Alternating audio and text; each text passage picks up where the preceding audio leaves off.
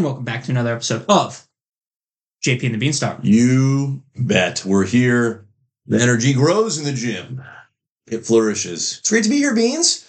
Great to see you. It's a great day. Yes, yes. Yeah, it's fantastic. I'm Yeah. excited to excited to do this yet again. Yeah, you, you you talked to me about pushing it possibly, and I was like, that gives me more time to watch Daredevil. But then again, I can get it done. Yeah. And then my Tum Tum was going back and forth. I'm like, oh, this isn't good. But Tum Tum figured it out, This is good. and now we're here and we're ready to roll. Keep the momentum rolling. It's great. It's fantastic. You know, we're on the precipice of uh, of spring, which feels like I'm going to jinx it by saying it out loud, but I don't think I am. I feel safe. I'm ready to be hurt again by the Midwest, by Iowa. I'm, I'm ready for things to become green again. Let's Oh. do it. Fair enough. Yeah. Yeah. But, you know, it could just be a cruel joke, but I, I think it's going to be fantastic. Yes, it, it's very possible. It's a tease. Mm-hmm. I try not to get my hopes up, but like, what what was it? I heard like. Tuesday's supposed to be like seventy, Seven. and then Wednesday's supposed to be thirty. yeah. Awesome. That doesn't make sense. No. You wonder why people get sick. Mm-hmm. That's why Mm-hmm. Yeah, your body just doesn't know what to do. your body's not meant No. to go through that transition. no, So no. I've been oversharing this story. And so it's entirely possible I shared it with you already. Did I already tell you about the wristband story with my son's basketball team?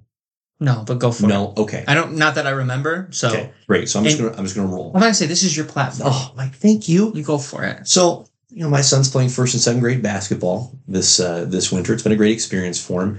He's terrible, but it's a lot of fun to watch. Can't wait for him to watch this back in like five years. Yeah, it's his first time playing basketball, so he shouldn't he shouldn't be like skilled. He tries hard. It's a joy to be with him. All these things. So I'm one of the two coaches on the team now with first and second grade basketball, and this is a great idea that this league has come up with um, to try and control the chaos. When you are one of the five players on the court, you have to wear a colored wristband. Okay, so there's a blue wristband, black, white, yellow, um, red is the fifth color. Okay. And one of your opponents is wearing the same colored wristband as you. So if your opponent's wearing that colored wristband, that's who you guard. Oh, that's smart. guard. It's very smart. Very smart. Here's the one drawback. Okay. So this most recent Saturday, we had our most recent game, and I hand out five wristbands to five boys. Say, All right, boys, put on your wristbands. Five boys put on their wristbands. This is not an exaggeration for the sake of the podcast. This is dead serious. Swear on every living thing to you that this is exactly what happened.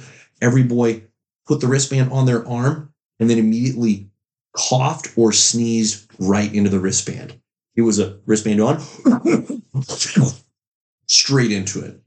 And my jaw just dropped. Like, I won't be touching these rest of the day. You will hand them directly to your teammates. And when we're done, we're burning them. It's like, no wonder diseases pass along. We're gross. And not only are we gross in general, but kids are gross. They're just sick, sick little boogers. That's disgusting. is so. It was so gross, and it, it was just like full wide open mouth. Good lord! At least they, it's like they don't know better. Right, and they are in their defense. They're covering their mouths, yeah, it's which is into the, it just happens to be on the thing they're passing around. it was so disappointing. As soon as it happened, I was like, "Oh, dudes. Okay, well, we're all gonna die, but at least now we know why." Just need some wet wipes apparently, or those uh, those Clorox wipes. That's hmm. It's it's incredible. It's all part of you know what? It's how you know you're alive. You occasionally get sick. It is what it is. It's a it's amazing, You know, I always wonder. I'm like, how does Jordan get sick so much? dude. And it's like, nope, that's it right there. It's stuff like that. like there are 100% there are i enjoy this season of life with my kids but i'm not above looking ahead to when they're all out of the home and thinking about what that's going to be like and one of the things that i'm most looking forward to is not having hacking coughing things around me all the time to where i can go a stretch of like let's say six months i remember that once upon a time i used to get sick once a year Right. once a year I don't even get sick. Right. And it's great. I'm so jealous of you. And now it's like, frick. Well, I'm screwed now. I don't have any wood to knock on. mm, mhm. uh, that's kind of faux wood. It's IKEA wood. It's Swedish. It'll go with you. I feel like it's gonna mock me. It's okay. So it, it's a season, but love my kids. I love being around them. And yet that I look forward to that. I It's- will cherish that. Shouldn't it get better though? Like once the youngest hits like eight. I think so. I think so. I mean, their bodies are developing right, so their immune systems are still very, uh, very undeveloped or underdeveloped, I should Right. say. So it'll, it'll get better. Right now, we're in the we're in the thick of it.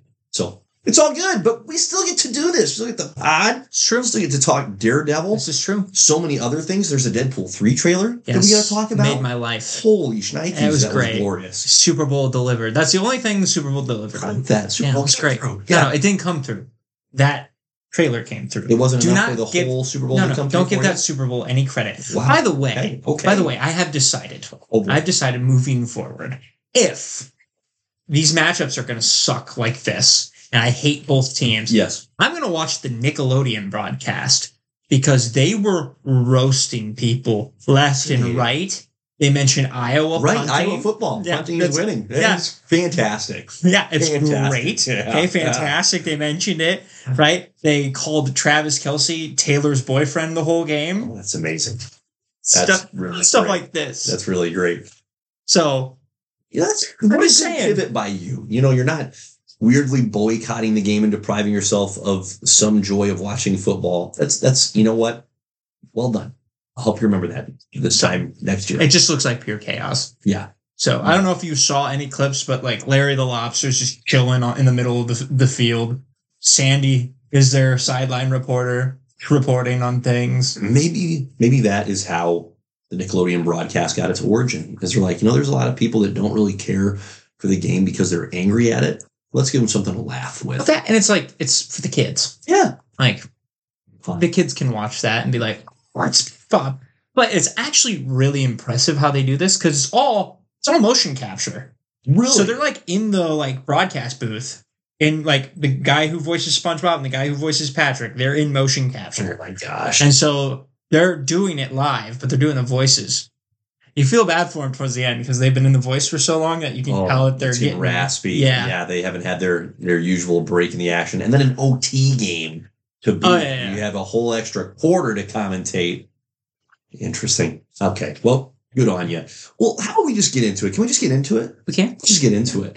So, Riles, we've been going through the original Daredevil series, which obviously uh, down the line, way down the line, as in next year down the line, we're going to get Daredevil Born Again, which we are just still so full of anticipation for. Which, by the way, the cast is crazy. Yes. For that, what's been announced, sounds like Foggy's back, Yeah. Aaron's back. Which, they, neither one of them were back originally, I Right. believe, right? Right. Punisher's back, Right. Bullseye's back.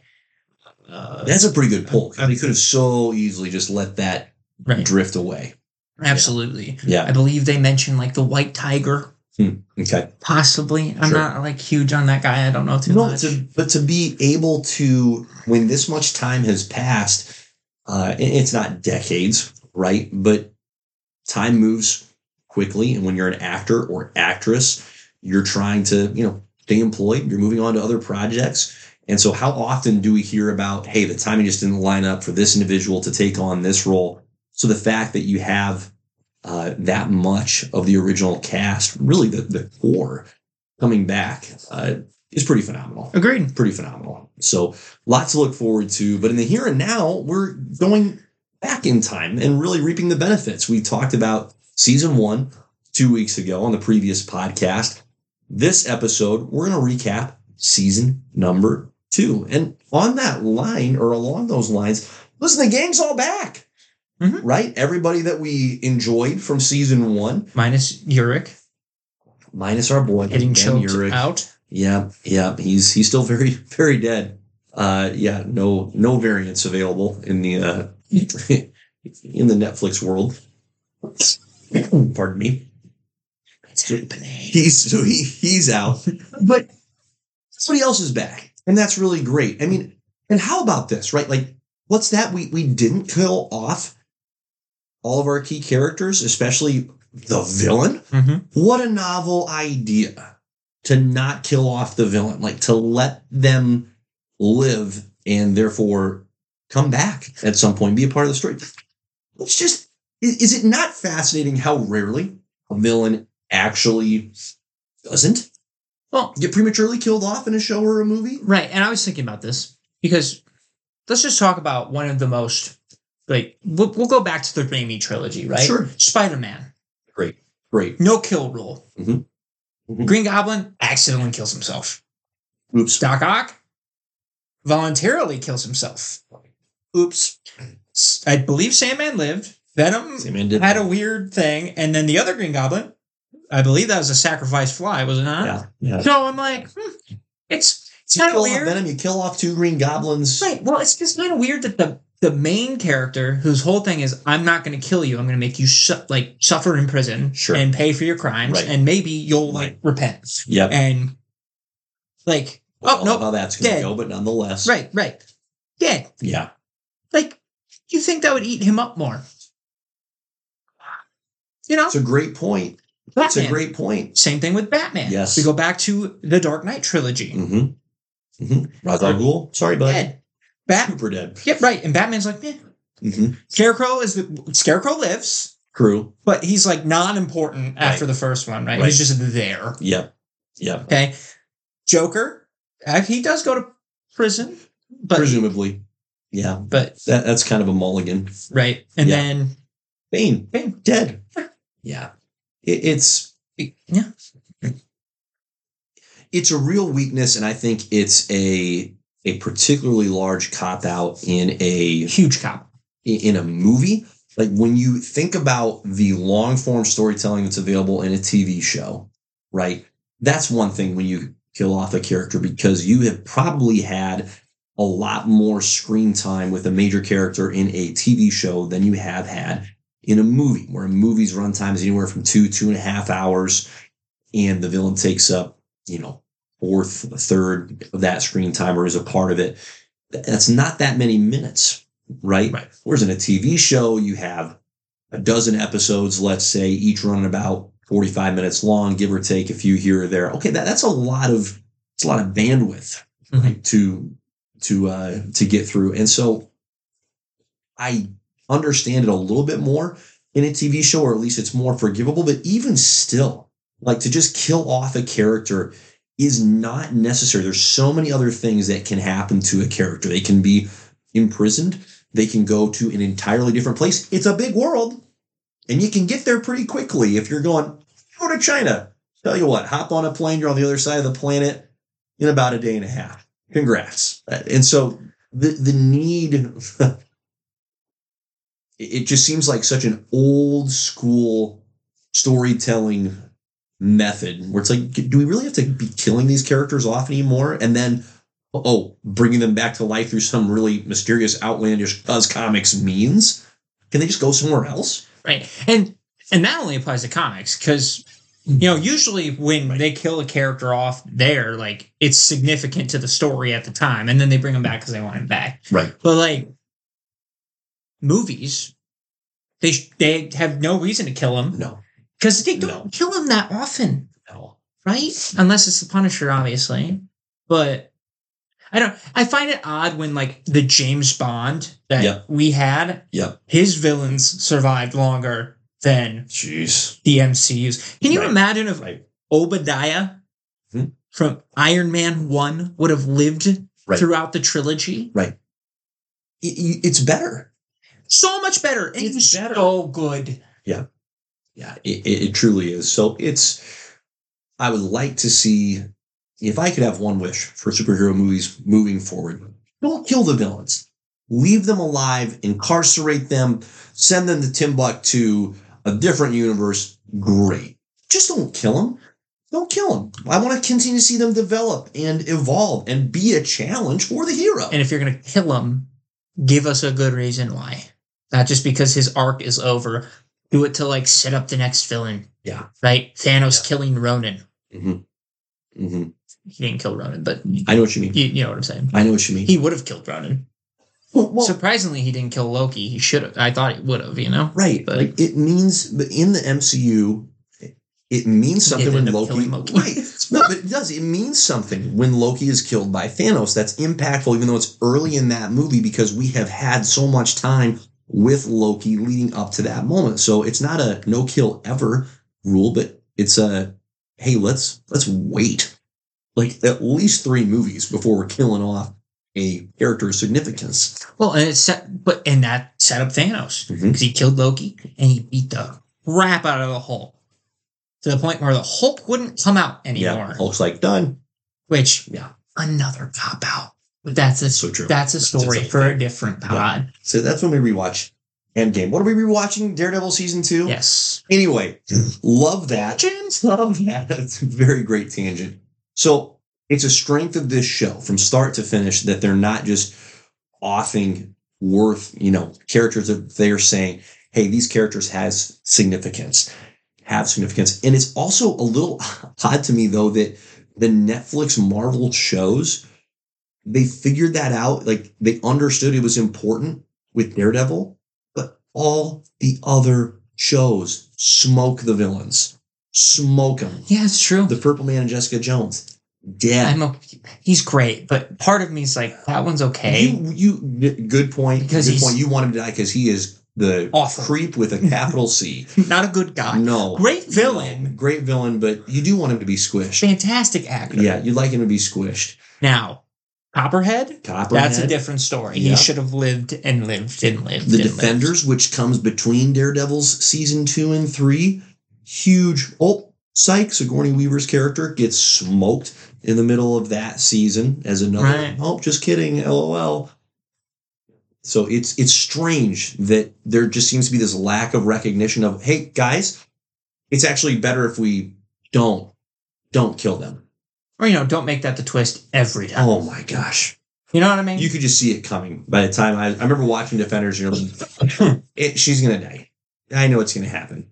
Goodbye. Oh, there she goes. Oh, Elektra killed her because Elektra. I'm getting ahead of myself. This is terribly, terribly not following the timeline. Hey, speaking of Elektra, let's welcome the new folks to the crew. Absolutely. Frank Castle, aka the Punisher, Best part of the season. played by Jon Bernthal, and there is no doubt it's the best part of the the best part of the season. He's incredible. He's absolutely incredible. And then, of course, Elektra Natchios, aka oh, sorry, Elektra, uh, played by Elodie Yung. She keeps it simple. She keeps it simple with a name change. Yeah, yeah. Name change. Not trying to make it too complex. Um, so two very new characters from season one that we did not get any taste of. We get a lot of them in season two. These are foundational, critical characters to the Daredevil character from the comics. Um, Jon Bernthal. Let's just spend some time with our dear sweet Jon. Perfect casting. Oh my goodness! Perfect casting. Right? He will go down as the best Punisher by far. I can't wait to get him back. I thought we would never get him back, and we're gonna get him back, and it just brings joy to my heart. Yeah. And I think to his credit, like Jon Bernthal and his portrayal of the Punisher, it is the best portrayal of the Punisher. And there's actually been like decent competition. Thomas Jane played the Punisher in the Punisher movie, which, have you ever watched that movie? I have not. It's actually really entertaining. Is it just one or is there two? It's just, Okay. well, okay, so it's just one movie with Thomas Jane playing Frank Castle. And then, oh, crap, crap. Uh, name of the guy, he passed, Ray Winstone Ah, plays Jon, oh, not Jon Bernthal, farts, plays Frank Castle in Punisher Warzone. Never saw it. Uh, but Ray brings it, of course. But Thomas Jane's fantastic in the Punisher movie. The movie itself, super entertaining, super entertaining. Highly recommend just for, you won't regret watching it once. People die in spectacular ways. And uh, our boy John Travolta is the bad guy. He's a fantastic, fantastic bad guy. he played Jigsaw. No, no, Jigsaw wasn't in this one. Oh, he wasn't really. No, no Jigsaw in this one. But uh, oh, oh man, Thomas. Jeez, now I'm just curious who Yeah. he was. Yeah, I'm really good. googling it. Just a gangster, as I as I recall. But Mr. Bernthal has the competition and still crosses a high bar because Thomas Jane knows what he's doing. He did fine.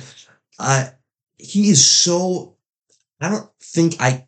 I cannot imagine another person, even in my life, okay, that you look at and you go, that guy's just intense, right? And that's what's so great for me about his portrayal is he's not just this like he doesn't go into angry lunatic or loose cannon.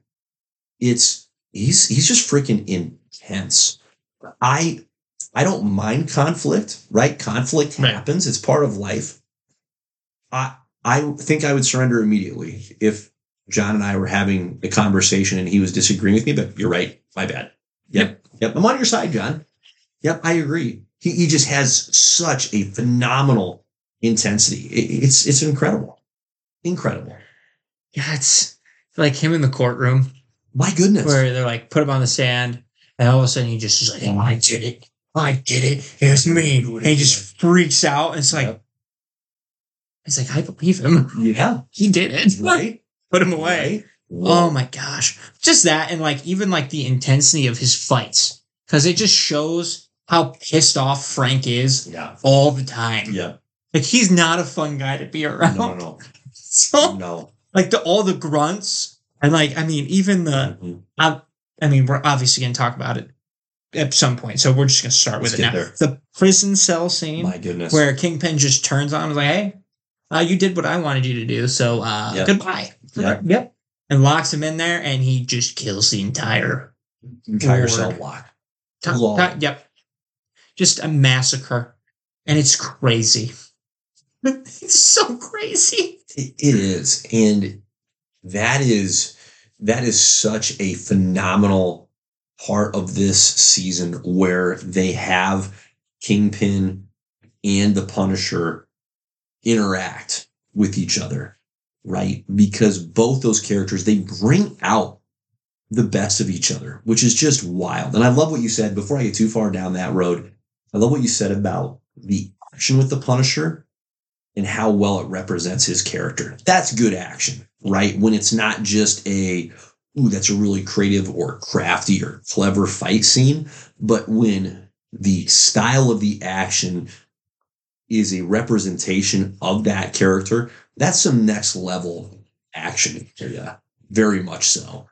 And even the scene, all the scenes with the Punisher are so good. Oh, there- there's not a wasted second when the Punisher's on the screen where the Punisher and Daredevil are fighting each other. Like it's fascinating how you get to see the different style of Punisher where it's just brawling, it's it's physical, it's not it's not completely uh it's not out of control, but it's just freaking reckless, right? It's like I would like I'm gonna be really happy if I can throw a shoulder into you and hurt you, even if I lose this fight, right? I mean, and Daredevil is just more smooth and precise, and Punisher's just a just a brawler. well, I mean, even with like he live, loves the pain. Like he lives off it. Yeah, That that whole doesn't scene, taking a hit. right? The whole scene where he's like, they got him chained down. The Irish Yeah. guys got him. He's like, "Oh, you Oh want my this?" He's like, "Yeah, yeah, do it, do it," and he just gets drilled in the f- in the Yes. foot, and you're like, "Oh, my Oh. gosh!" oh, It's like there's no way. oh, Absolutely crazy. But yeah, no, I like the Punisher was so good for season two Yeah. for where Matt's at, just because it is this perfect, Yeah. like opposite of him, yet similar enough where it's like if Matt were to go down, like if he were to kill somebody, he would Yeah. go down that path. Yeah. Like he would be the next Punisher, right. for sure. But like, just to have those two, their conversation on the rooftop is Mm. like masterpiece Mhm. of just how how the two characters think, yeah, interact, and at the whole end of it, like the whole episode or the whole season, Yeah. like they respect each other. Yeah. Like they get where they're coming from. they understand each other They understand it, and they kind of just let them do it. Because for sure. I mean, Matt was pissed at the end of season two when Punisher steps in and starts killing people, but he at that point he's like, Yeah, well, "Oh, wait." he's like, keep going. I want this guy." while you're at it, you might as well. I mean, they were already dead anyways. Yeah, also true. Uh, it- it's exactly right. I mean, there in the Venn diagram of Daredevil and Punisher, there's enough overlap there where they have common enough ground, but it's not a lot, right? There's still such a contrast in how they go about accomplishing a similar goal of defeating crime, of bringing justice to their worlds. And but part of what is so I think unifying about those two characters is they're both motivated and driven by the loss that they've experienced, right? Like Matt having lost his dad, but it's such a enjoyable is not the right word. I think poignant is the word I want to use. It's such a poignant contrast to see. So what happens when the dad loses the son, right? Like in the Punisher's case, where the dad has lost his child. And so Matt's the child who lost his parent, but the Punisher is the parent who lost his child and his wife. So he lost his whole family. What's his response, right? So in some respects, Matt has had enough time going from child to adult to process all of his loss to where now he's full grown adult that's able to do something physical Right. in the world. Whereas the Punisher, he's already the full grown, fully trained battle machine. And then he experiences this trauma and it's just triggered. Let's go. Um, so it, it's such a fantastic pairing of two characters that have just enough common ground where it makes sense that they're in the same show, they're in the same series together, and yet such, and they're so convicted that their way is the right way. Um, and it, it just it creates endless tension, which is what makes which is what makes stories great. When you have Right. tension, you have conflict. It's you put them in the same room, you put them on the same screen. You're instant conflict, instantly worthwhile because there's no there's no resolving it. Right, one Right. is not going to go to the the side of the other. Daredevil's not going to go. All right, you know I'm just going to kill people, and the Punisher's not going to go. Tell you what, paintball gun. Right? It's- no, he's using live rounds, and Matt's not going to kill people. But I think part of what is such a sign of how effective that aspect of season two is is that when we get into season three, that's still a struggle for Matt. Is there's this carryover of do I kill or do I not kill? Like, can I accomplish what I desire to accomplish without killing? And that's without the Punisher being anywhere on the screen in season three of Daredevil. So, what a phenomenal character inclusion. And Jon Bernthal, thank goodness he got a, uh, a spinoff. That's how you earn a spinoff, Oh by the way. God. That's how you earn one. You Right. steal the show and someone else's show, and they're like, Yeah, he's too good to not bring back. That's how you do it. there's no doubt. There's You no don't just doubt. give it to these randos. She Hulk. Oh boy. Oh boy. Yep. My gosh. Uh, let's talk Elektra. When I watched this show, and, and I got to say, on rewatch, my response was really freaking similar. It, it was just, for me, this season was a tale of two halves. First half, that focused on the Punisher, and obviously he's still in the show throughout the season, but the bulk of his time is in the first half. Elektra gets the second half. Maybe it's more important to break it down to thirds. I don't care. Doesn't matter. I had a hard time enjoying the Elektra storyline. I feel like I'm a real bummer when it comes to that. So talk me off that ledge of being a bummer. Bring me back. I see. It's so much about like this pull for Matt Yeah. because I feel like it's less about her and it's just more about him unable to balance his life, mm-hmm. and so he's slowly starting to mm-hmm. cut people out, and mm-hmm. then she's like becomes the only person he feels like he can trust, and he has that taken away. So at this point, you're like, oh, he's just gonna be full time Daredevil. At this point, Right. like living off his disability checks from the government, and I literally also had that thought. I was like, oh, he's out of a job. How's he going to afford his apartment? I was like, oh, disability, Mm-hmm. Mm-hmm. which that no one thought about that. so, anyways, I digress. Uh, but with her, honestly, I think the most in- intriguing part of that whole second half with the hand is Stick. Yes. Stick is by Yeah. far steals the show Yeah. in the second half. Yeah. Just with the fact that he's like, I gotta kill her. Mm-hmm. just just cause he's like, yeah, it's time. She Mhm. needs to die because it's not going to work out the way that we want it to. Right. And I tried my best, but Right. the best shit for us all now is if she dies. She just needs to die, guys.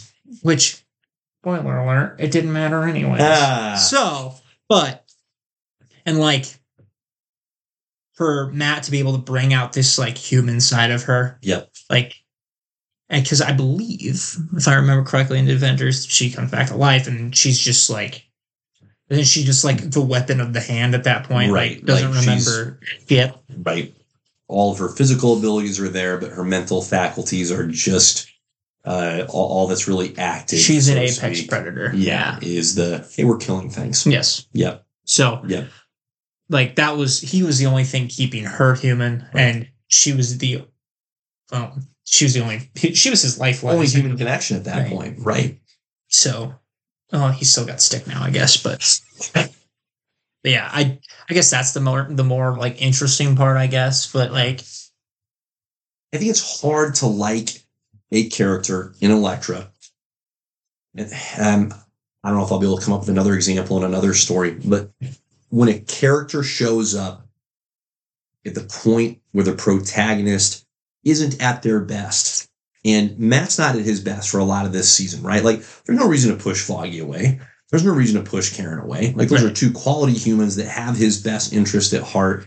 That whatever whatever resistance they put up to him being Daredevil isn't because they think what he's doing is, you know, even wrong or they don't support. It's like they care about him. Right. They still want him to be hurt. And so when he's pushing them away, it's hard to it's hard to root for Matt, right? And so then when Elektra comes into the picture, as you stated, just at that right time to fill that void of friendship in his life, uh, it's it- you can't you can't cheer for it, right? Because it's not good for the hero. It's not good for the protagonist that you want. You're like, you know, you're embodying as the audience member. You're embodying Karen and Fogg. You're like, no, Matt, come on, come back. And so when this electric character shows up and pulls him even further down the dark path, like it's just tough to.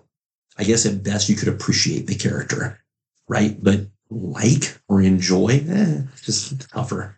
so I'm gonna probably make a, a hot take for you on this season. Oh, I liked him better with Elektra than I liked him with Karen.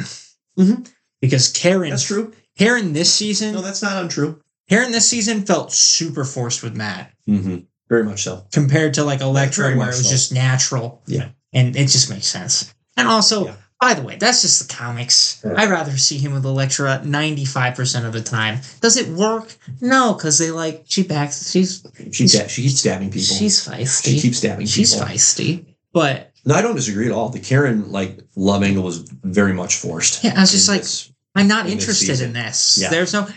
Okay, because even like, 'cause there's a couple of things with Karen, Mm-hmm. right?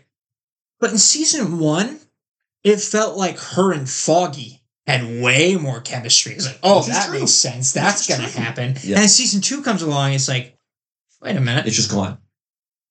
It's not even like it's gone. It's just, it just, for some reason, it died down. I guess. We don't know. Yeah, It's very strange. it's super weird. Yeah, because season one with Foggy and Karen, the chemistry that was there was very organic, right? It was not forced. Right. It was not forced. And then for it to be just missing in action and then to be replaced with, you know what, Matt's into Karen and Karen's into what?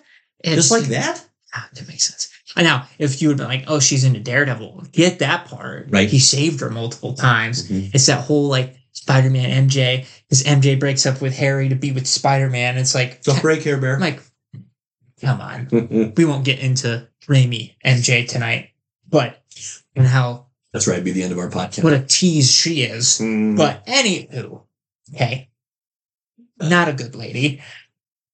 I digress. Again, but just it's, it's weird. Too bad. Well, then her whole thing with like, okay, Karen is just not my character. Okay, she's Yeah. weird.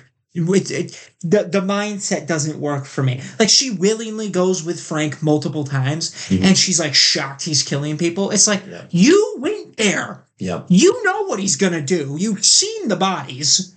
It's not crazy. Yeah. I, I- And then for her to like I would love- freak out. yeah. I enjoy so much of where what I'm going to say the character of Karen resolves. She's a better Daredevil reporter than- yeah. and where she resolves in the first season of The Punisher. But she is in such a she's just put in an awkward spot in this season, which is too bad. And I think she's still an improvement over her version of the character in season one. So it's better, but it's still just like this incomplete, right? Where it's just or ill fitting is maybe the best word for it. like what they're asking her to do. It's like, really?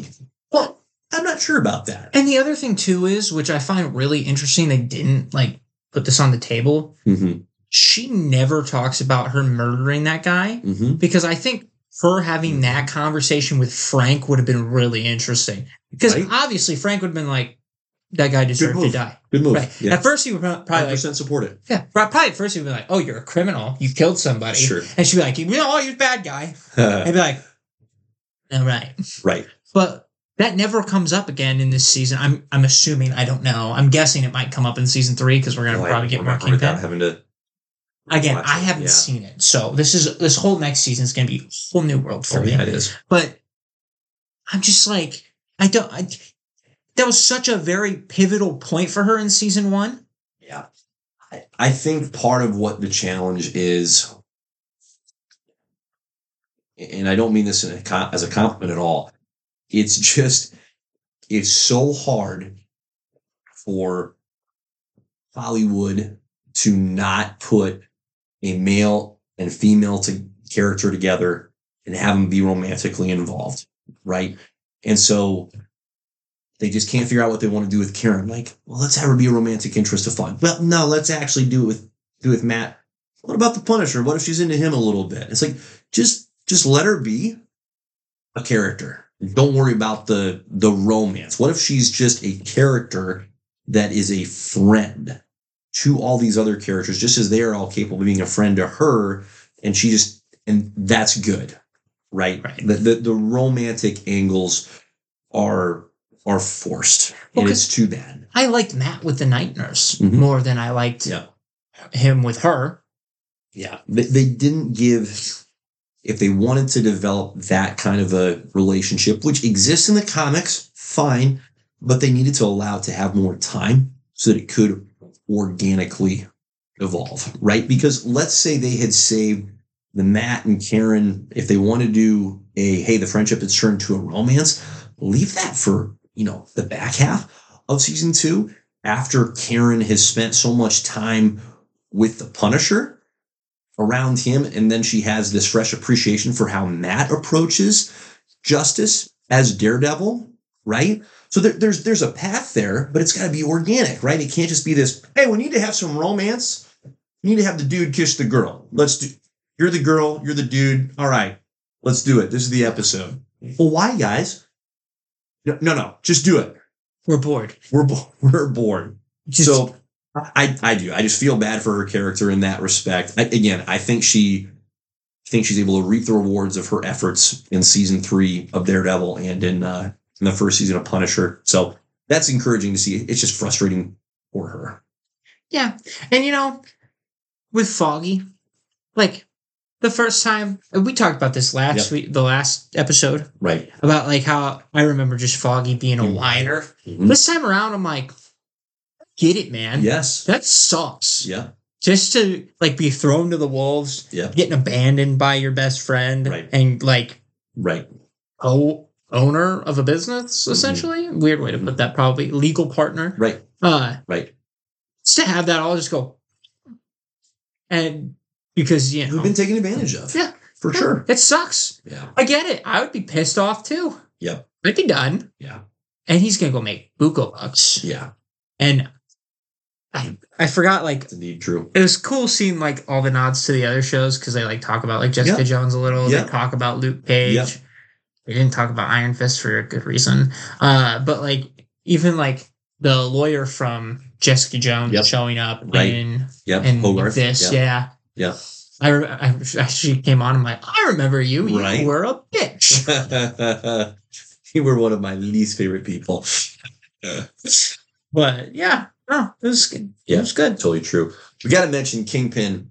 And again, this ties back into what we went ranting on at the beginning of our Dear Sweet pod. This is why you don't kill off villains.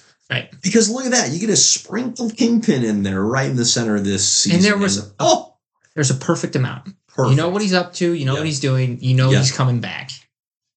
Perfect. it's great storytelling because you don't ignore him completely and wait until the next season, but you don't allow him to overtake the story that you're trying to tell in this current season. That's great storytelling to find that balance. I would love to see like Punisher full strength versus him full Mhm. strength. Mhm. That's a that would be an Yeah, awesome Yeah, fight. that'd be that'd be quite the quite the fisticuffs. You know, the action throughout the season was terrific. Oh, for sure. It's incredible. It's the perfect balance. The Mhm. only thing that I was kind of like bummed out about because I didn't remember this, but like I kind of wish there was a little bit more courtroom, Hmm. which might be a weird like ask. Yeah. But like okay, again, I I love Daredevil. I don't really care about like the lawyer stuff too much. Yep. But like I think it would have been really interesting to see Matt actually like go at him a little bit more Mhm. or against the DA, you know, just yeah. So Hmm. but then again, he's also at the point with his character where he's like pretty much just done with the law anyways. he's like the law doesn't work. Yeah. Yeah. He he- he goes pretty. He, he abandons it pretty uh, quickly. pretty decisively Yep. in this season. But I, I think that's a great point when it comes to the character in general. That listen, you're watching Daredevil because you want to. You're watching a Daredevil show because you want to see Daredevil, and that's Yes. great. But there is a place to have Matt Murdock, the lawyer, Mhm.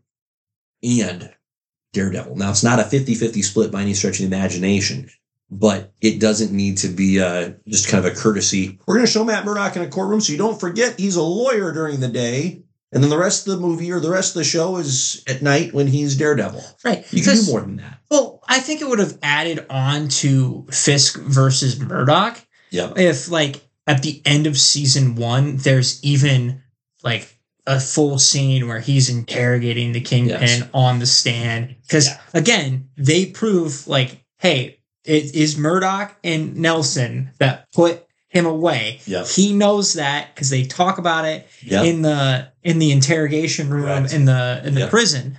So I I just think that would have like built it up even further. Yeah. Well, it's such a like it's the access point for Daredevil to be able to execute his vigilante side, right? It's how Matt gets the intel to know, oh, this is okay, here's where the uh the bad guys are slipping through the cracks of the law. Great. I'll slap on the Daredevil, Daredevil costume at night and I'll uh, I'll fill in those cracks. Uh, it's and so it needs to be a both and not an either or and so it's, it's always tough scenes like this where the character is going through so much transition that they just abandon one of their one of their halves uh it, it it's harder for me to enjoy i enjoy the balance more so than just a all daredevil or all matt murdock i like the blend that's unfortunately, yeah. Unfortunately, it can't all be Spider-Man two. also true also true So Yep, no question. Anything else you want to hit on with season two of Daredevil, No. my man? no, I have nothing more. Great recap. I'm so excited for you to watch season three. I'm excited for me to rewatch it. It's I'm excited for Bullseye. yeah, it, I am super excited for Bullseye. Season three is tremendous. That actor looks like a maniac. Yep, yep. It's it's great stuff. I'm very excited. All right, well, great recap of season two. Let's move on to some news and notes. So, hey, Pool three, Absolutely. we got a trailer for it. Yes, we did. How about that? It's fantastic. Highlight of your Super Bowl, Riles. What was your takeaway? He's back. He's back, man. I'm so excited. I know Ryan's fighting hard for this movie to be Mhm. so good. It was honestly it was the perfect tease Hmm. because we get kind of we we understand how he's involved in the MCU now. TVA. Uh, the TVA. Hello. Uh, by the way, he watches everything that happened in the MCU. Mhm. He is Marvel Jesus. Okay, Take that as you will. Phenomenal, right? Oh, it's so funny. But to have all that, we're getting Wolverine back, Yeah. right? And it was like the perfect, like, oh, he's here, but we're not going to show you, Mhm. right? Mhm. He's, oh, don't worry. Mhm. So I'm assuming the next trailer will be very focused on Wolvie Sure. because now the instead of Deadpool 3, it's just called Deadpool and Wolverine. So they're sharing the title, Right. like Ant Man and the Wasp. Right. So he'll be as much of a main character as Deadpool. Super thrilled about that. Uh, but just, I mean, we even see like the main cast from Deadpool, the first two, Pretty in wild. in the like his birthday, right? Right. So we're getting that. We're getting. I honestly, the door's wide open. I think. I think we could get a lot of things happening. TVA is coming out. We had the 20th Century Fox logo broken in the uh, uh, uh. background. So my guess is he's killing the fox. for the TVA because they're like, this is a branch timeline. We need you to take care of it. It's I don't know. Yeah, yeah, I agree. It was the right, it was the right tease in that it sets the tone as you would expect it to. Um, without, and this is so freaking critical. Just don't show too much, Right. Right? Like you don't need to. Just if this is, we've said this so many times with so many movies. If this is all we get before the movie comes out, I'm gonna go see the movie. Oh, yeah, yeah. I'm So gonna you, go see it. you don't need to show too much. No, Honestly, the only thing I want to see in the next trailer, because we saw Deadpool and we saw the guy who recruited Deadpool, I think it would be perfect if the next trailer is Wol- Wolverine's side. It's Mobius and Mobius coming in to get Wolverine, because I think those two would be really funny together. And because you got this really serious guy talking to Deadpool, right? So to have a non-serious guy be the one to talk to Wolverine, I think that's perfect.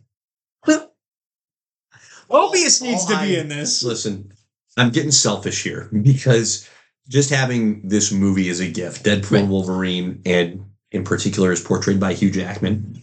So I'm getting selfish, but that's okay. I'm going to be selfish here.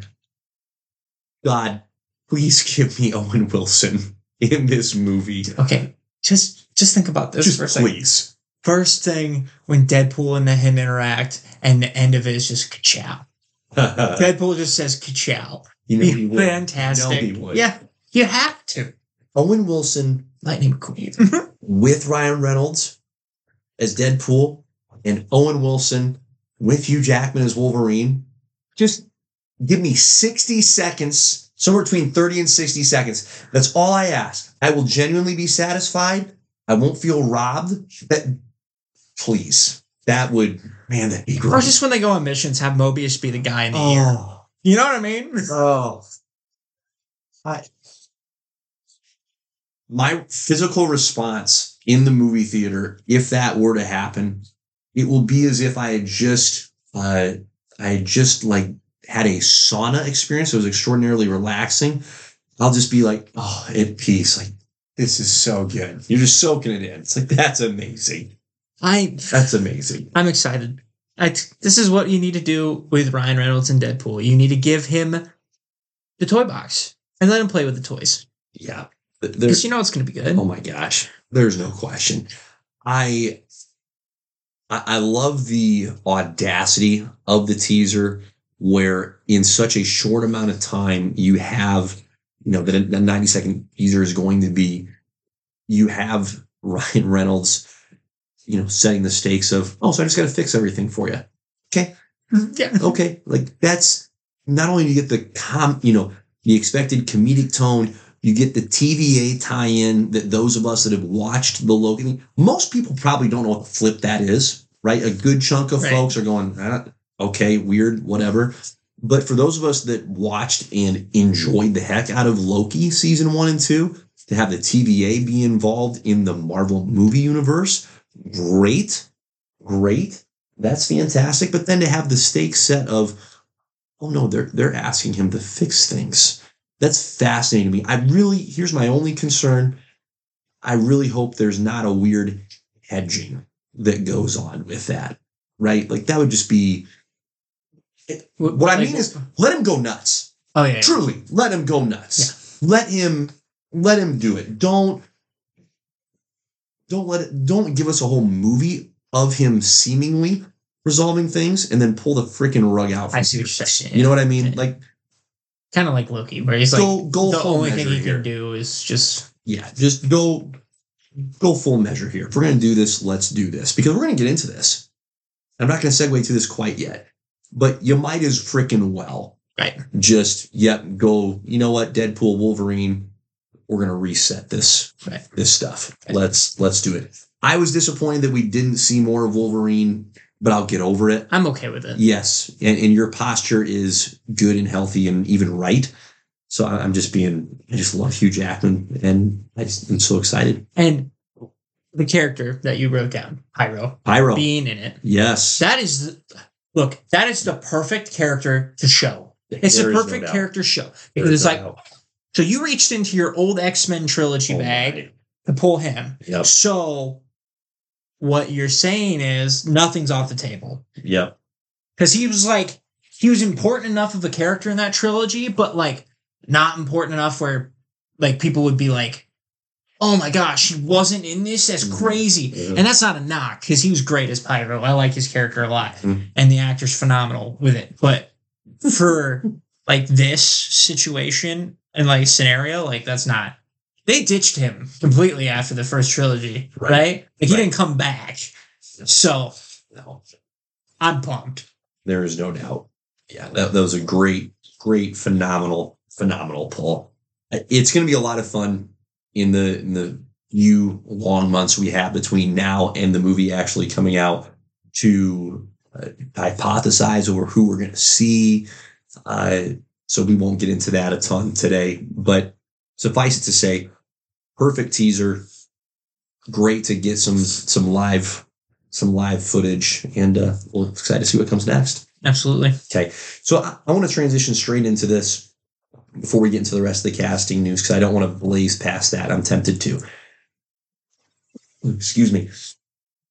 Here's why you might as freaking well let Deadpool go nuts and reset stuff. The unofficial, the rumor that is almost certainly fact is that Avengers 5 which had up to this point been titled Avengers the Kang Dynasty, is no longer Avengers the Kang Dynasty. And I'm sure that that official news is it's just a matter of when, not if we get it, but when. In other words, we're done with Kang. In other words, hey, everything we've done since 2018 in the Doesn't movies, matter. it doesn't matter. Sorry, we screwed up Didn't work. fine. Then blow the dang thing up and start from scratch. Truly. Like, I don't need, none of me needs any more connectivity as far as a, well, what about the original, you know, the Captain America movies, the Iron Man movies? Start over. Yeah.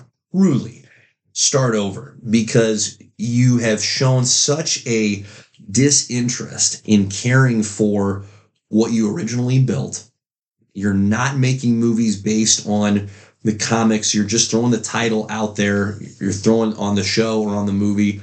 You're not drawing from the source material. It's just a money grab Right. at this point. You're just a shinier Sony. So, you know what? Frickin' start over. Right. If you're even worthy of that. I don't know. But I would rather that than an Avengers 5 movie at all Right. quite frankly. It's like just truly tell me, hey, you know what? That's done. We're starting fresh. That, that's where I'm at. I've Right. gone full nuclear. Yeah, no, I get it. I get it. And I think that kind of goes into the next part, which is the Fantastic Four casting. Yes. Because I believe so they announced the Fantastic Four movie in the weirdest way possible. Yeah, super low key. Super super low key. There was like, hey, by the way, here's the Fantastic Four. I think Yeah. that is exactly why Pedro Pascal is going to be Mr. Fantastic. Hmm. I think they're doing everything in their power to be like, we need a big name star Mhm. in a big name franchise that everybody knows and loves. Sure, And I think that's why he got that. sure. Do I? I think he'll be fine.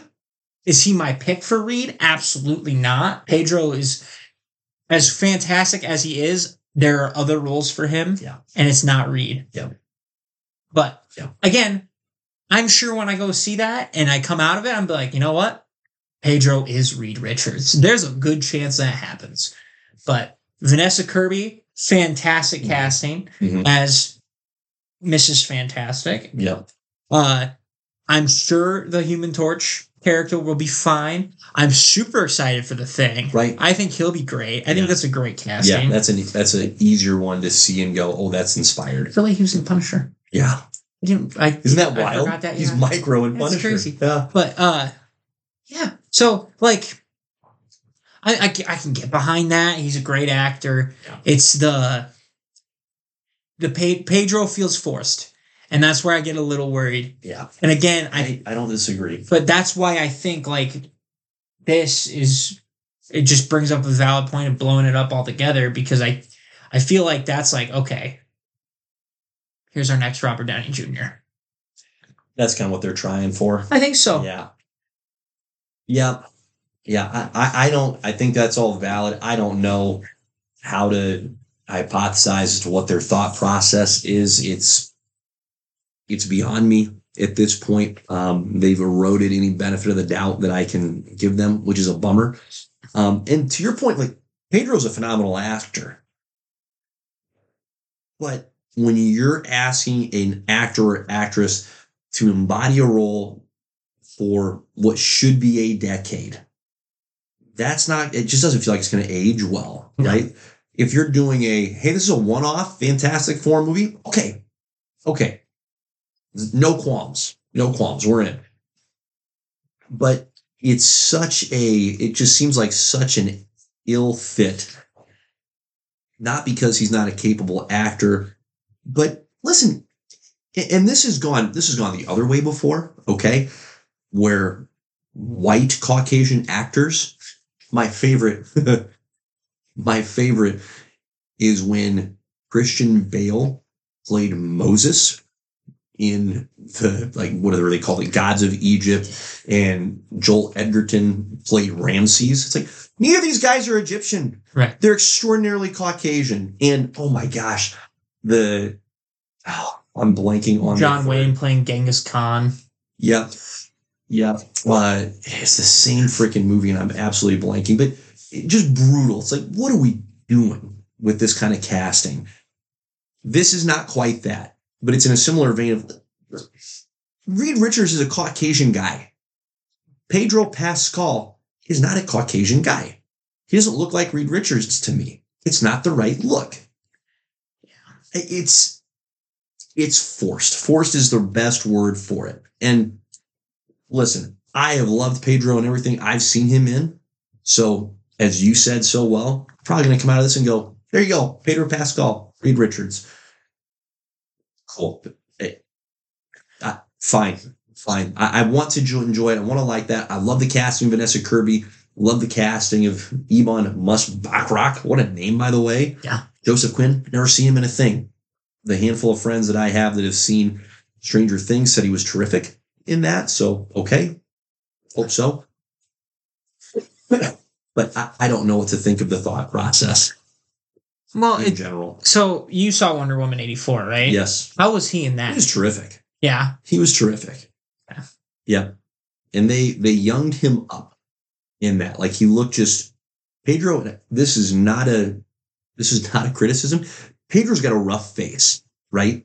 Like he just does. He's got more of a Jon Bernthal face. He looks like he's seen things. He'd seen Yeah. some things, and they they smooth him out in '84. Not in a weird CGI way, but he's just he's a slick. Like he's playing Maxwell Lord, so he's a slick Right. salesman character. Uh, so he just looks. He So I looked to look very different. Because I would have never picked him as Maxwell Lord. Yeah, yeah. What he does with the character is great. It's different than what is presented as in the comics, right? So the other part that's super awkward here is was this set in the 1960s? Yeah, I think that's stupid. That rumor's been allowed to live. I understand that the design of the like the casting postcard, whatever you want to call it, made it look that way, but I didn't see anything that explicitly stated this movie is set in the 60s. I think it's because of the style of the Right. announcement and like because they're saying the thing is reading like a Time magazine from the '60s or something, and I'm like, it can be from any time. Like, Right. That I I, I think you some- think it's a think poor decision if that's what they're really doing. if that's what they do. I I think people are reading into that one It a little doesn't- too deeply, though. Well, it just doesn't make sense. No. Why? There's no point. You already look. You already had Captain America. He's your soldier out of time. You don't need to do that with Fantastic Four. Now, if they go back to the '60s for some reason, that lines up with what they do, is they go all over time and space and do wacky, weird stuff. But and they just need to stop. They they do. They need to stop. It's I'm nervous. I which is too bad because I'm fresh off of reading Fantastic Fantastic Four run. yeah, Didn't mean to do that, but it happened. Uh, so I would love to see a terrific portrayal of these characters, and it just feels like things are being forced It's in some odd. weird directions. Well, it's just sometimes it's just odd to me how like you just can't nail it. hmm You know what I mean? Like you just Just Like- can't make the layup. right. It's like the first. Yeah. Okay, no, the first Fantastic Four was solid. It was a solid movie. Definitely deserved a sequel. Sequel sucked. Yep. Yep. Best casting ever for a superhero movie, arguably uh, top five all time with casting, just casting. Okay, but like, and then after that, the the reboot that It's tanked. just weird. It's Like, just how- weird. I feel like it, it should be the easiest. It should be It the easiest. There's a reason it has lasted for as long as it has. it should be. And what makes me most nervous, Riley, is when we've had this string now of movies and shows where the creative minds behind those shows have explicitly and unashamedly come out and said, we're, we're not reading the source material for this. We're just coming up with our own, you know, our own versions of these characters.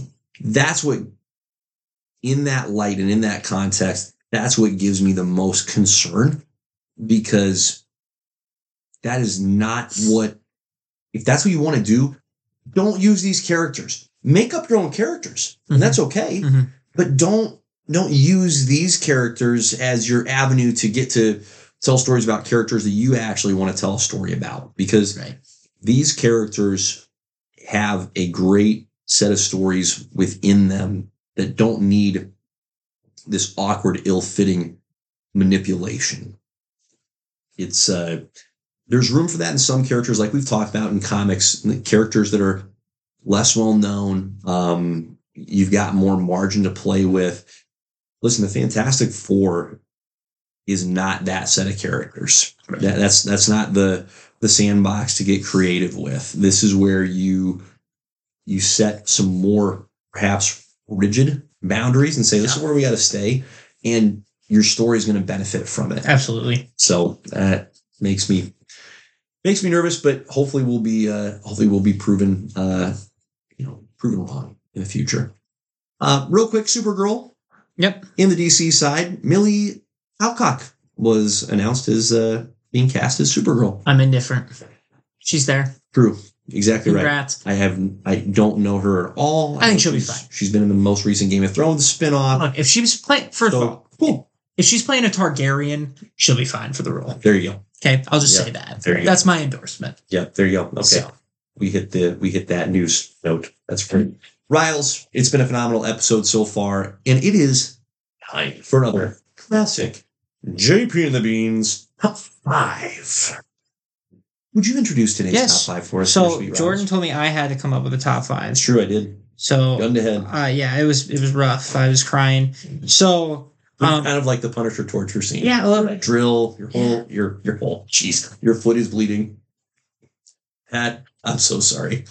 You say things now. Anywho, so you know we always talk about characters Hmm. when we're doing our top fives. Minus the one time we did weapons. So True, I thought True. I thought it would be fun if we did the top five, uh, our top five favorite locations Yes. in comics. Yes. You know, really get the setting going. Mhm. You know, because what what is a hero without their their uh, lo- locales, their locations, their their fights? It's a great question. So It's a great Yeah. question. Why don't you start us off? I would love to. it's I'd weird me saying that. Usually you tell me I have to. Start. No, no, but kudos to you. No, this is this, is, your fault. You had to break the, the trend. You're supposed to come up with all the ideas, and I'm supposed to be the fun loving. I go along with it. Wild card. I am the wild thing. Oh. I love it. Okay, so my top five, my number five is going to be Atlantis. Now, wait a minute, you say, which Atlantis? Atlantis exists in both the DC and Marvel universe. Great question. Glad you asked. My personal favorite Atlantis version falls in the DC universe. As it should. As it should. Yep. It is, in my humble opinion, vastly more fleshed out in the DC side than it is in the Marvel side. People may want to fight me and die on that hill. Great, let's fight and die together. Um, but in particular, the uh, the more recent run of Aquaman comics that came out in the New Fifty Two spent a good chunk of their time, written by Geoff Johns, fleshing out the world and legacy of Atlantis. So we got Trench, which was fantastic. We got old Atlantis and the uh, the Forgotten Kingdom. Oh, that sounds like a movie. Interesting.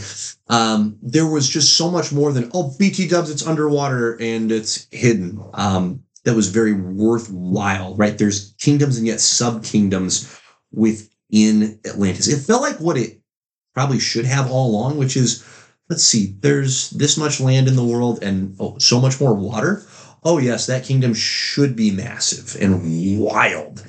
And I think DC and their version of Atlantis has done that very well. Fair enough. So there you go. That's my number five, Atlantis. My number five is the Sanctum Sanctorum. Nice. I feel like that'd be a, a fun place to be around. Magic, like, and by the way, who's who's better to protect you than Stephen Strange? Oh, Right. I tell you what, if you can hook me up with the tankard of ale Yep. that Thor has, Yep. which uh, refills. And hang out with On Wong all day. Yeah, that's great. Wong. Oh, Wong's a great hang. Oh, for sure. Yeah, and there's a library. I mean, I, you get to nerd out a little bit, read. Heavens. I, I'm that sure you get one cool item when you leave, Oh, right? Yes. That's a great perk. Yeah. I like that a lot. Yeah. Good. So that's good my number five. Good one. My number four, and this was originally higher up, Hmm. but I kept finding cooler things. So number four, I have Wakanda as a whole okay. because I think, well, first of all, they're way more technologically advanced, Yep. so I think that'd be really cool. Yep. I feel like if you're gonna get like hurt anywhere, that's probably the best place to get hurt, Sure, sure, sure. right? I'm sure Yeah. their medic medical expertise is Oh through the roof, right? Yeah, and So- then freaking A, they uh Agent Ross gets shot in the spine and they heal him up right nice. Yeah. Pretty pretty I rapidly. can ride a rhino whenever I want. Oh my goodness. Of course. So Yep. Wakanda's my number four. Yeah. Love that. Love that. My number four, coming over to the uh the uh, Marvel the Marvel side here is uh, is Asgard.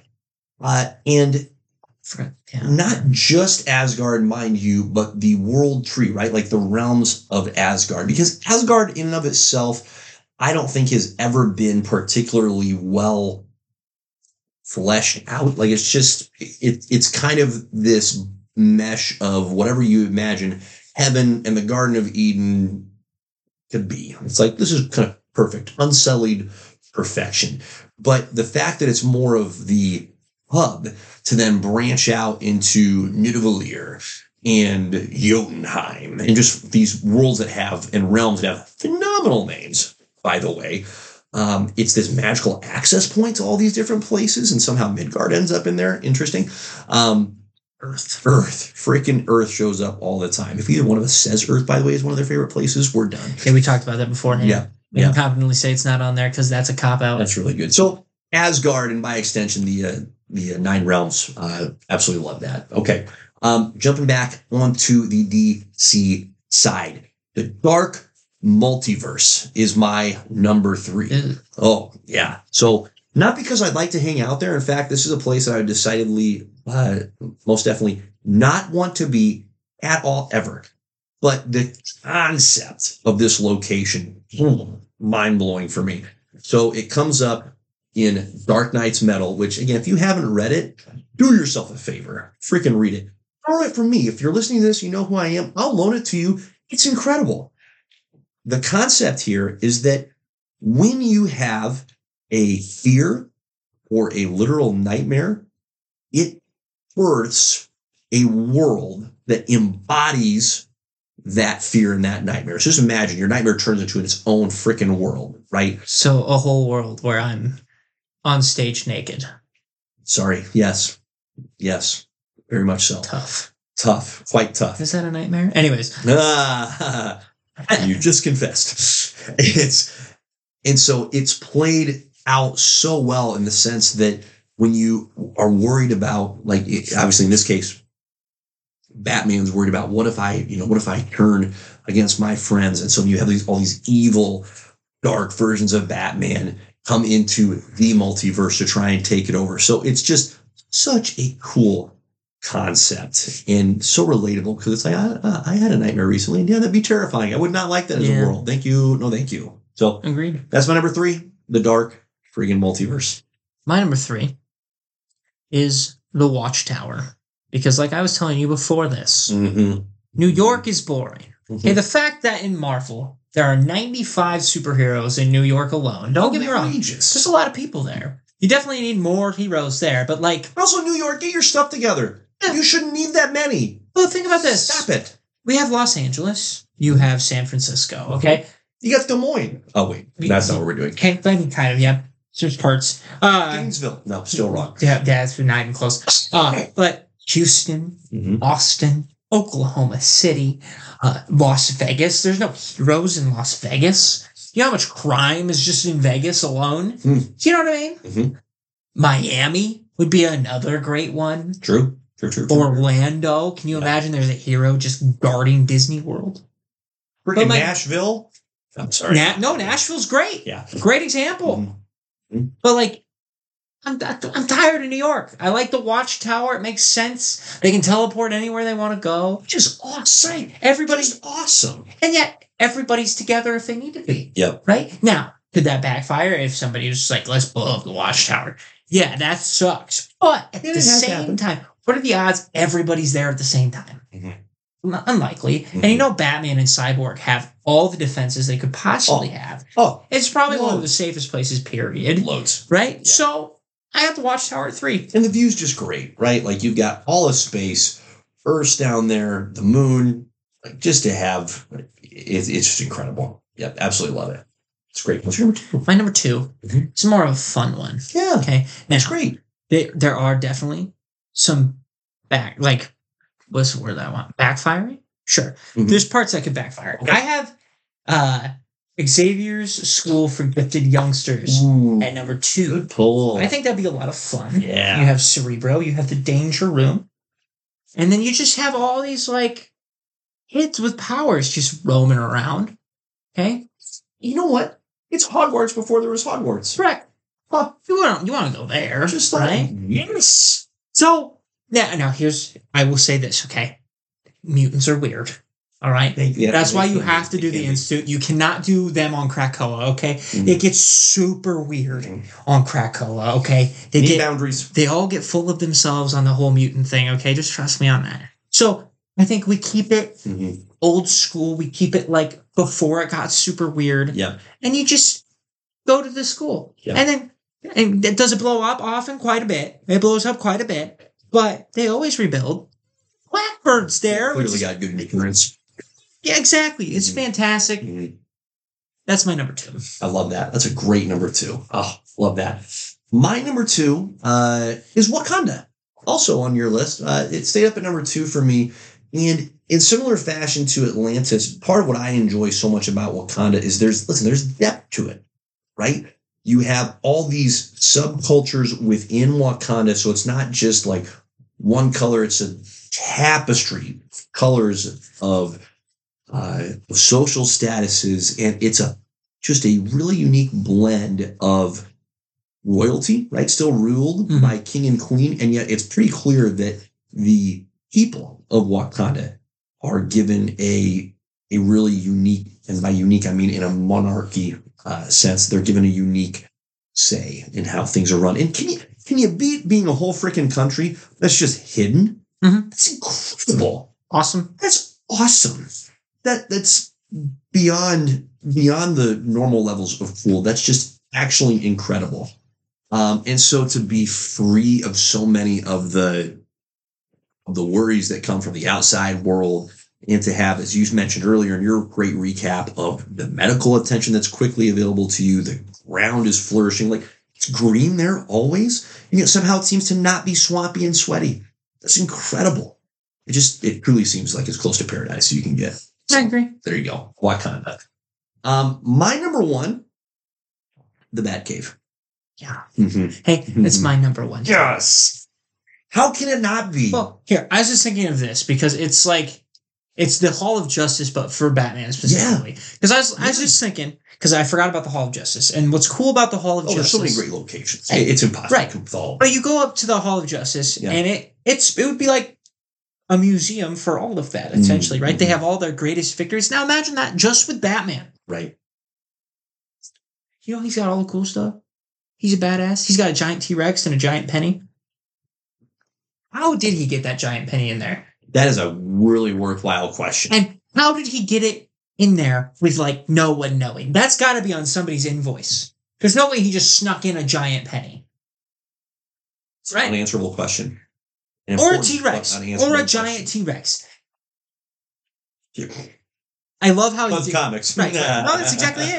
But I love how like he keeps like little trophies Mhm. from his his event. I feel like I hijacked it. So Oh no no no not at all Okay, not at all. good. Keep riffing. yes, but that's where I'm at. Yeah, I, I love the blend of museum and yet functional freaking like battle station. It's true. right? Like, yes, you have the museum of the just the mementos, and yet you have wall to wall gear. Right. Incredible. The lighting is low, the bats are there. Just, I think every little boy or grown man imagines his bedroom or office as a freaking bat cave. How can you not? And you just think about the database, the computer. Yeah. You know he's got like access to everything. everything. Everything. Everything. Mhm. So like criminal records, the deep dark web, which would be really interesting and fascinating. But like, I mean, you can Yeah. do it all in that sense. Yeah, it's it's the pinnacle of cool. It's covert. It's decked out. Nobody can find it. That's wonderful. Truly wonderful. So Look, I hate the Flash movie, but him wearing a Batman suit, I get it. You gotta try it on at You least do. once. you do gotta try it on. So No doubt. Batcave, Batcave easy peasy number easy. one. Number one, make the layups, as we So- like to say. Absolutely. Riles, that is it, my friend. Sweet. Well done. Once we nailed again. it. Absolutely nailed Crushed it. it. Yeah. That's Take what we do home. here. Oh, we do. Yeah. We do So- make our layups. If you like this content, like and subscribe on the YouTubes. Share us with everybody you know Why wouldn't you? and uh, even the bums on the streets. And then The bums need us too. bums need us. Yes. We need the bums. Yes. And then we're on Instagram, Mhm. JP and the Beanstalk, Mhm. TikTok, Magic Beans Productions. Get. I think I got everything. So, on that note, Godspeed. Peace.